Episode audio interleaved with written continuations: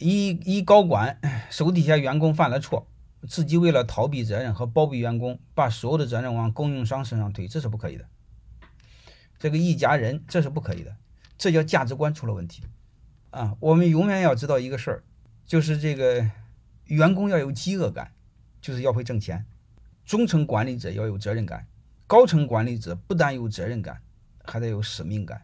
责任感啥意思呢？自己的责任要承担，还得给员工背黑锅。高层是什么呢？除了这两个，还得有使命感。啥意思呢？把企业把你的企业当做他的企业去做。那你明白了吗？所以这个是最基本的。如果是高层管理者还不敢担当，这是不可以的啊！你比如泰山管理院就说的非常清楚：员工犯错误，假设罚一百块钱，他的直接上司就是部门经理罚两百。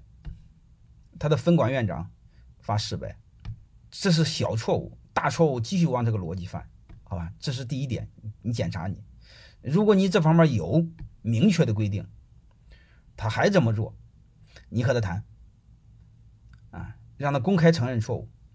嗯，我以前专门给你们讲过，如果这人价值观有问题，没有任何理由，啊，除非他愿改，马上把他给开掉。